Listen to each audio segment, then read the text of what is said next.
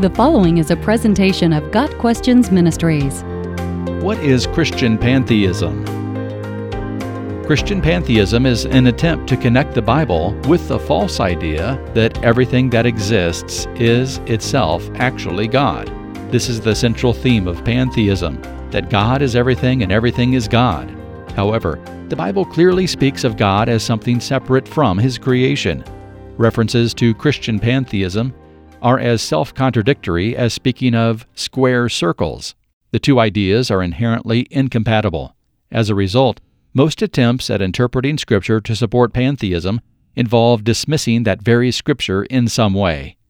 This either happens through questioning the accuracy of the Bible or taking verses completely out of context.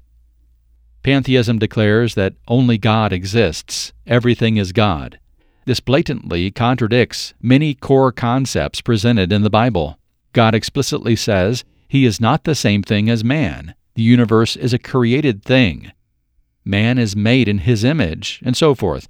Scripture describes man and God speaking to each other, God judging man, and God separating himself from certain beings. The entire concept of prayer implies that there is an other to hear the prayer. This is why true pantheists do not pray, they meditate, since pantheism denies there is another with whom to communicate.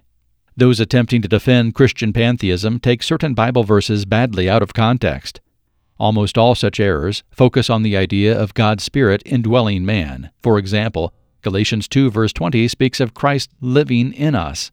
1 Corinthians 3 verses 16 and 17 refers to man's body as the temple of God. 1 John 3 verse 24 mentions the Spirit abiding in believers. These verses, according to the pantheist, show that God and man are one and the same.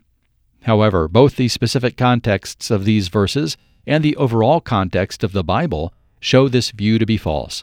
The indwelling of the Holy Spirit is not an obscure poetic metaphor for pantheism.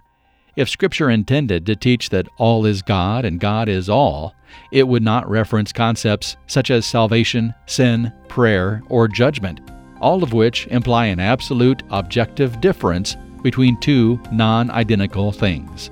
Scripture is clear God is not the same as His creation, he is certainly not the same as man.